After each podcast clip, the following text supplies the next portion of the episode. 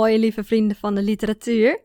Ik ben Richelle en dit is alweer het 52ste verhaal van het jaar. Dit is het laatste verhaal van dit jaar, van dit project, van dit seizoen van verhalen in de vensterbank. Het is, het doel is bereikt, het zit erop, we hebben het gehaald mensen. Yes! ja, en wat gaan we nu volgend jaar doen? Ik heb er een paar ideetjes over, maar dat ga ik niet in deze aflevering allemaal uh, vertellen. Dus hou YouTube in de gaten. Misschien doe ik ook wel een extra bonus podcast om even terug te blikken op het jaar. Um, om erg even vooruit te blikken op wat, wat gaat er nu gebeuren? Hoe gaat 2022 eruit zien voor verhalen in de vensterbank? Voor ons, literatuurliefhebbers, voor verhalenliefhebbers. Wat gaan we doen? Nou ja, dus, dus hou het in de gaten. In ieder geval voor nu gaan we luisteren naar het allerlaatste verhaal van dit jaar. En het gaat heel toepasselijk ook over oud en nieuw. Het gaat over iets wat ik zelf ook heb meegemaakt in een relatie. Dat wanneer een van de twee heel erg onzeker is, kan die onzekerheid een soort van narcistische zelfgefocustheid worden. En, en gaat het daar steeds over. En zelfs als het daar niet over gaat, gaat het erover. En zeg dat dan, dan zit het er verborgen in, dan zit het eronder, dan zit het erachter. En ja, een soort van hoeveel geruststelling kan je van je partner eisen? En natuurlijk is het heel normaal te zeggen, ook ben een beetje onzeker. Wil je me een extra knuffel geven? Wil je me een extra kusje geven? Wil je een keertje extra zeggen dat ik er leuk uitzie? Natuurlijk is dat normaal, maar op een gegeven moment gaat dat een grens over, gaat het te ver. En dan denk je, ja, maar nu is het mijn verantwoordelijkheid niet meer. Nu moet je zelf even je eigen onzekerheid reguleren. En daar gaat eigenlijk dit verhaal over. Ik wens jullie heel veel plezier met het verhaal. Een einde. Geschreven en voorgelezen door Michelle en Edens. Buiten klonk het geknetter en geknal van vuurwerk. Maar Abby en haar vriend stonden niet bij de vensterbank. Zij zaten tegenover elkaar op de grond van de woonkamer. Haar vriend in een lenige kleermakerszit, Abby met een knie opgetrokken, ze gaapte en keek langs de krultong varen naar de zwarte nachtlucht, waarin gekleurde sterren ontploften. Verveel je je? vroeg Nico. Nee hoor, zei Abby. Had je liever met je vriendinnen oud en nieuw gevierd? vroeg haar vriend. Ik ben nu hier, zei ze. Haar vriend reikte naar een blauwe stift, trok de dopper vanaf en staarde naar het wit gekreukelde papier van de wensballon die tussen hen in op de grond lag. Vind je dit een kinderachtig ritueel? vroeg hij. Had je al gevraagd, zei Abby. Het is gewoon dat vuurwerk is zo luid en gevaarlijk en dit geeft in ieder geval nog de illusie van betekenis. Ik vind het prima hoor, zei Abby. Zeker weten? Ik bedoel, vind je me niet saai of laf omdat ik geen vuurwerk durf af te steken? Ik hou van je schat, zei Abby. Je bent goed zoals je bent. Andere jaren vier ik weer oud en nieuw bij mijn vriendinnen. Maar zelfs dan steken we ook niet ieder jaar vuurwerk af. Het was een lang moment stil. Abby keek weer richting het raam waarachter de wereld feest vierde. Met haar vriendinnen zou ze in ieder geval naar buiten gaan en naar het vuurwerk van anderen kijken. Ze zouden champagne drinken en oliebollen met bergen poedersuiker eten. En ze zouden met gierende uithalen lachen over een onhandige uitspraak van Marcia's dochter. Ze hield haar mond. Als over champagne en oliebollen zou beginnen, zou Nico alleen maar meer onzeker worden. Dan zaten ze hier over twee uur nog en zou ze gedwongen worden om te verdedigen waarom oud en nieuw zonder champagne en oliebollen geen reden was om het met hem uit te maken. Ze perste haar lippen op elkaar. Wat is er? vroeg Nico. Waarom kijk je zo? Niets. Abby schudde haar hoofd en glimlachte naar hem. Ze knikte naar de wensballon. Schrijf nou maar iets op. Ik weet niet wat ik moet schrijven. Wat zal ik schrijven? vroeg haar vriend. Ze haalde haar schouders op. Het is jouw ritueel, zei ze. Het zijn jouw wensen. Hij tikte met de achterkant van de stift tegen zijn getuite lippen. Abby keek naar het kleine klokje op de dvd-speler. Het was al half één. Ze duwde zichzelf omhoog van de grond. Ik ga mijn ouders even een berichtje sturen, zei ze.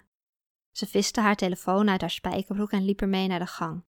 Op andere jaren had ze haar ouders gewoon een sms'je gestuurd. Maar dit jaar belde ze. Ze kreeg eerst haar vader aan de lijn en die klonk al behoorlijk dronken. Hij had het over een nieuw soort oliebol die hij had bedacht. De snertbol, met echte erwtensoep erin. Abby lachte. Ze wist al dat er nooit een snertbol zou komen. Maar haar vader praatte enthousiast over de rookworst en de spekjes. En daarna gaf hij de telefoon over aan moeder. Ze wensten elkaar een gelukkig nieuwjaar en haar moeder vertelde over het vuurwerk dat er in hun straat werd afgestoken. Buurman Gert had illegaal vuurwerk in Duitsland gehaald. Het was erg mooi, maar ze had toch maar even haar oordopjes erbij gepakt. Voorbij haar moeders stem hoorde ze andere stemmen. Hoorde ze muziek en gejuich en geknal. Het klonk feestelijk. Toen ze ophing, leek het appartementje van Nico nog stiller. Ze keerde terug naar de woonkamer. Daar zat haar vriend nog steeds te twijfelen over wat hij dit jaar zou wensen. Nico was een bedachtzame man. Dat had ze leuk aan hem gevonden.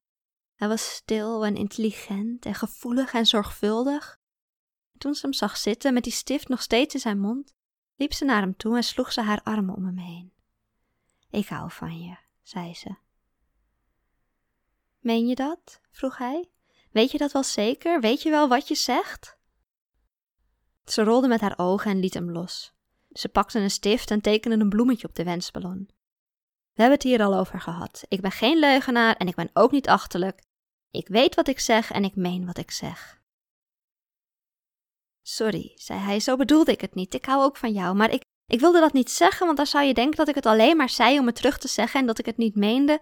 En ik wilde niet dat je zou denken dat ik het niet meende, dat ik het alleen maar zei vanwege een sociale verplichting. Heb je nu al een wens bedacht? vroeg ze. Kijk je op me neer omdat ik onzeker ben? vroeg hij. Ze haalde haar schouders op en negeerde de vraag. Er was geen goed antwoord op te geven. Als ze ja zei, zou hij boos en nog onzekerder worden. En als ze nee zei, zou hij haar toch niet geloven en zou hij haar om steeds meer bevestiging blijven vragen. Over de evenaar gaan, schreef ze op de ballon. Dat iedereen gezond blijft en een uitgever vinden voor mijn kinderboek. Zo, zei ze, dat zijn er drie. Wensen komen voor mijn gevoel altijd in drieën. Hij was stil en keek ernaar. Geen van die wensen gaat over mij, zei hij. Iedereen, zei ze, ze wees met haar vinger naar het woord. Jij hoort bij iedereen. Geen van je wensen gaat over ons. Moest dat dan? vroeg Abby. Ik wilde eigenlijk wensen dat we het hele jaar bij elkaar blijven, zei Nico. Prima toch, dan schrijf je dat op. Abby knikte naar de ballon. Maar we zijn pas tien maanden bij elkaar en ik vroeg me af of dat wel mag, om dan een wens over de komende twaalf maanden te maken. Mag van wie? De wenspolitie? Abby lachte. Het is gewoon maar een stuk papier wat we straks met een vaccinelichtje de lucht in sturen en dan ofwel verbrandt de boel ofwel verregent de boel. Dus als ik wens dat we bij elkaar blijven, dan ga je straks niet met je vriendinnen op een terrasje over mij roddelen en zeggen dat ik te aanhankelijk en te plakkerig ben. Onzekerheid is ook een vorm van narcisme, zei Abby. Wat bedoel je daarmee? vroeg Nico. Gewoon, het gaat altijd over jou. Het gaat altijd over jouw gevoelens, jouw angsten. Ik bedoel, ik en mijn vrienden hebben het heus niet altijd over jou. En wat dan nog, dat moet je niet erg vinden. Dus je hebt het wel over mij? vroeg Nico. Ik vind dat geen fijne gedachte. Ik vind dat een heel onveilig idee dat alles wat ik zeg of doe daarna aan je vriendinnen wordt doorverteld. Lieverd, ik praat met mijn vriendinnen niet over jou. Schrijf iets op de ballon, dan kan het ding de lucht in en kunnen we eindelijk naar bed. Ik ga mijn tanden vastpoetsen. Abby stond op en liep naar de badkamer. Normaal zou ze de deur niet op slot doen tijdens het tandenpoetsen, maar nu wilde ze eventjes alleen zijn. Maar net zei je nog van wel. Schaam je je voor me? Vind je me niet belangrijk genoeg om met je vriendinnen over me te praten? riep Nico haar na en even later stond hij aan de deur van de badkamer te morrelen. Waarom heb je die op slot gedaan? Wil je niet bij mij zijn? Hoezo negeer je me? Heb ik iets verkeerds gezegd? Heb ik je iets misdaan? Ze zuchtte en bleef zwijgen. En ook nadat ze haar tanden had gepoetst, kwam ze de badkamer niet uit. Ze zat op de wc en scrolde door de appgroep van haar vriendinnen. Feestelijke gifjes vulden het gesprek. Zelf zocht ze ook een leuk plaatje. De meeste waren al gebruikt, dus uiteindelijk stuurde ze maar een plaatje met een champagnefles en een schaal oliebollen. Ze moest erom gniffelen. Precies hetgeen waar het aan ontbrak deze avond. Wat is er zo grappig? vroeg Nico van achter de badkamerdeur. Lach je me uit? Je lacht me toch niet uit? Wat heb ik misdaan? Ik zeg alleen maar dat ik niet wil dat je alles wat ik doe doorvertel aan je vriendinnen. Dat lijkt me een heel redelijk verzoek. Abby zuchtte. Nu nog langer hier in de badkamer blijven zitten zou sadistisch zijn. Ze hield van Nico. Ze hield echt wel van hem. Zijn onzekerheid was alleen af en toe zo vermoeiend dat ze even pauze nodig had. Ze deed het niet om hem te kwellen. Ze trok de wc door en spoot wat luchtverfrissend in het rond. En toen ze de deur opende, deed ze heel onschuldig alsof ze net gepoept had en alsof ze niet begreep waarom hij daar zo'n heisa over maakte. Laten we die ballon beschrijven, zei ze. Mag ik wensen dat we over een jaar nog bij elkaar zijn? Vroeg hij toen ze weer op de grond van de woonkamer zaten. Ze haalde haar schouders op. Moet je zelf weten, het is jouw wens. Maar jij wenst het niet, zei hij knikkend naar de drie wensen die zij zojuist had opgeschreven. Ga je het uitmaken? Nee, ik had nog geen plan om deze relatie te beëindigen, maar ik ga ook niet op dit moment beloven dat ik nog een jaar bij je blijf. Zodra de woorden over haar lippen waren gekomen, besefte ze dat ze dat beter niet had kunnen zeggen. Maar terwijl ze zich alvast schrap zette voor een nieuwe golf aan onzekerheid, die Nico nu over het moment zou uitstorten, doorvoelde ze tegelijkertijd hoe waar haar woorden waren, hoe eerlijk ze in haar onbedachtzaamheid was geweest. Ja, ze hield van hem. Maar als deze relatie zou blijven zoals het nu was, dan zou het waarschijnlijk ergens rond maart spaak lopen. Dan was ze het zat, dan was haar geduld op. Ze ergerde zich nu al af en toe aan zijn onzekerheid, waarmee op een hele narcistische en egocentrische manier alle tijd en aandacht opeiste. Ze hield van hem en ze gunde hem een gelukkige relatie. Ze gunde hem de geruststelling die hij steeds van haar vroeg. Maar er zou een dag komen dat ze het niet meer kon opbrengen dat ze het hem niet meer gunde. Er zou een dag komen dat ze heel sadistisch wel op het toilet zou blijven zitten, terwijl hij buiten de badkamer zichzelf een paniekaanval inpiekerde. Ze had nog nooit over hem gerold tegen haar vriendinnen, maar ze voelde nu toch de drang om Marcia een berichtje te sturen, om deze nieuwe inzichten te delen, om samen met een onpartijdig persoon te reflecteren op haar gevoelens en op de relatie die ze met Nico had. Ze sloot haar ogen terwijl de stem van Nico als een wervelwind om haar heen bleef draaien. Ze hoefde niet naar de woorden te luisteren om te weten wat hij zei. Ergens was het een self-fulfilling prophecy, dacht ze. Als hij maar vaak genoeg riep dat ze het ging uitmaken, zou hij uiteindelijk een keer gelijk krijgen. Uiteindelijk zou ze er geen uren energie meer in steken om hem ervan te overtuigen dat ze bij hem zou blijven. Uiteindelijk zou ze haar schouders ophalen en zeggen: ja, oké, dan gaan we wel uit elkaar. En dan zou hij zeggen: Zie je wel, ik wist het wel. Al die tijd had ik gelijk, je hebt nooit van me gehouden. Ze giechelde, ze wist niet hoe dat in zijn hoofd werkte. Waarom dacht hij dat ze hier was als ze niet van hem hield? Nico was boos geworden, boos omdat ze giechelde, boos omdat ze geen antwoord gaf. Boos omdat hij blijkbaar dacht dat hij recht op al die geruststelling die ze hem de afgelopen tijd steeds klakkeloos had gegeven boos omdat het blijkbaar haar verantwoordelijkheid was om zijn onzekerheid te besweren. Ik geef ons tot maart, zei ze.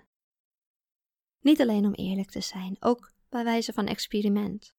Gewoon om te kijken hoe hij daarop zou reageren. Misschien was het gemeen, misschien was ze al sadistisch.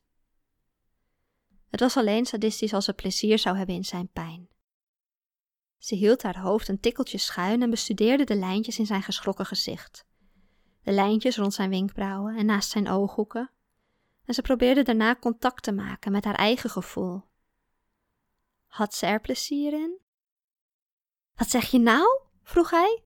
Dus je gaat het in maart uitmaken. Als je nu al weet dat je het in maart wil uitmaken, waarom maak je het dan niet nu meteen uit? Als ze dit al op enige wijze vermakelijk vond, was het toch vooral het feit dat ze gelijk had, dat hij zo voorspelbaar reageerde. Ze schrok van zichzelf. Ze schrok van haar triomfantelijke gevoelens. Het was alsof ze zichzelf van een afstandje zag zitten op de blauwe-grijze vloerbedekking van zijn woonkamer. Het was lelijk. Haar gedachten, haar gedrag. Dit was niet wie ze was.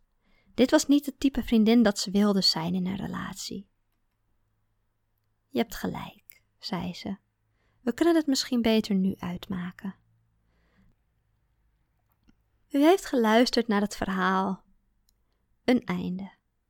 Geschreven en voorgelezen door Richelle en Edens. Hartstikke bedankt voor het luisteren naar dit verhaal en hartstikke bedankt voor het luisteren naar al mijn verhalen, naar al mijn 52 verhalen het afgelopen jaar. Ik vind het echt super fantastisch dat jullie onderdeel waren van dit project. En ik hoop natuurlijk dat jullie volgend jaar in 2022 weer van de partij zijn en weer komen luisteren naar ja, de nieuwe verhalen in het nieuwe jaar. Ik ga sowieso in januari en februari even wat pauze houden en wat schrijven. En ook wil ik weer heel graag met een roman aan de slag.